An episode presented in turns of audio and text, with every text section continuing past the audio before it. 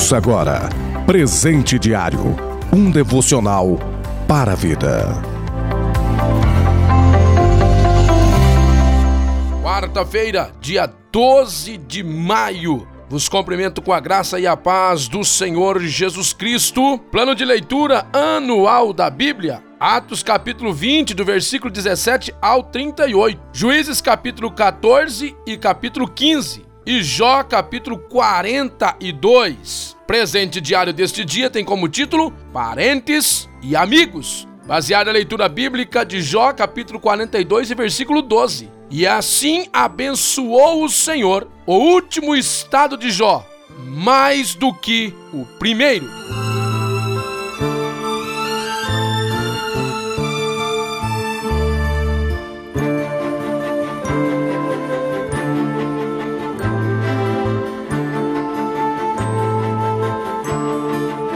Neste dia eu vos convido a meditar um pouco sobre este final tão feliz na vida de Jó, triunfando sobre o mal que havia assolado a sua vida e sobre a sua casa. E como nós lemos no versículo 12, e assim abençoou o Senhor o último estado de Jó mais do que o primeiro. Assim como? Como Deus fez para que esse final fosse melhor e maior do que o primeiro. Para entendermos, precisamos voltar no versículo 11. Olha como que Deus trabalhou.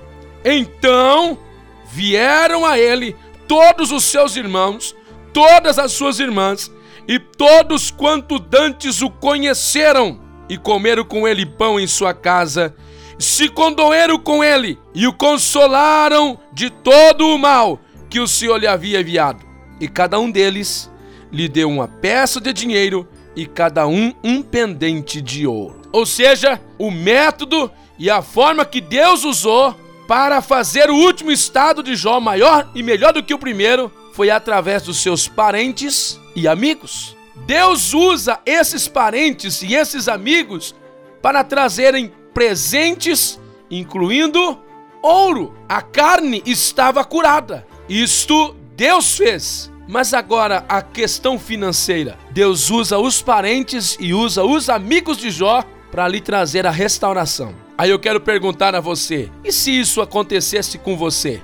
Deus teria condições de usar parentes e amigos? Não pense que nós nascemos para a solidão. A vida seria muito sem sentido se não tivéssemos ou se não temos amizades. Deus nos fez a sua imagem e semelhança. E ele é plenamente feliz na comunhão que sempre existiu na Trindade. Nem Deus vive na solidão. Nós temos as digitais do Criador. A solidão nos é estranha e amarga. Nascemos dentro de uma família e Deus nos ordena a constituirmos família. É na família que usufruímos o pleno significado da existência. É nas nossas amizades que nós cumprimos o nosso mandato cultural. É na nossa amizade, é na família, é que aprendemos a dar e a receber. É que também aprendemos a respeitar e perdoar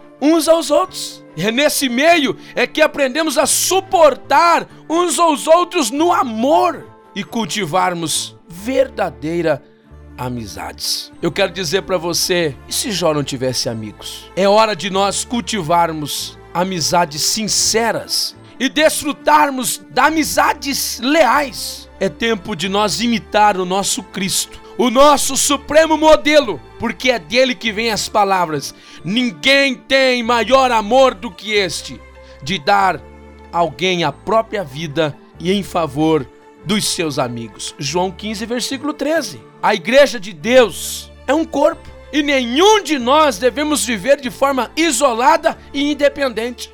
Estamos, querendo ou não, ligados uns aos outros inseparavelmente e dependente um dos outros. Eu quero dizer para você um exemplo de um homem como Paulo. Paulo não foi um homem de muitas amizades, mas foi um homem com amizades sinceras. Às vezes, a gente cultiva uma amizade e a hora que você precisa ou que você depende, você é decepcionado. Quem é o culpado? Não é Deus. O culpado é a gente mesmo, que não somos seletivos no tipo de amizades que cultivamos. Mas eu quero dizer para você, cultiva essa amizade com a sua família. É tempo de nós fazermos isso. Eu quero fazer algumas perguntas para você. Você tem amigos verdadeiros? Eles têm sido seus conselheiros? Você tem encontrado neles consolo e encorajamento? Você tem esse tipo de amigo? Você encontra tempo para investir na vida das pessoas que você ama? Está presente com elas em suas alegrias para celebrar suas vitórias? Está junto delas para chorar as suas dores? Lembre-se, neste terreno de família e amizade, colhemos o que plantamos e ceifamos o que semeamos. Isto que Jó está recebendo é apenas colheita do que ele já havia plantado. Pense nisso, Deus te abençoe e tenha um ótimo dia. Você ouviu Presente Diário, uma realização da obra de Deus em Curitiba.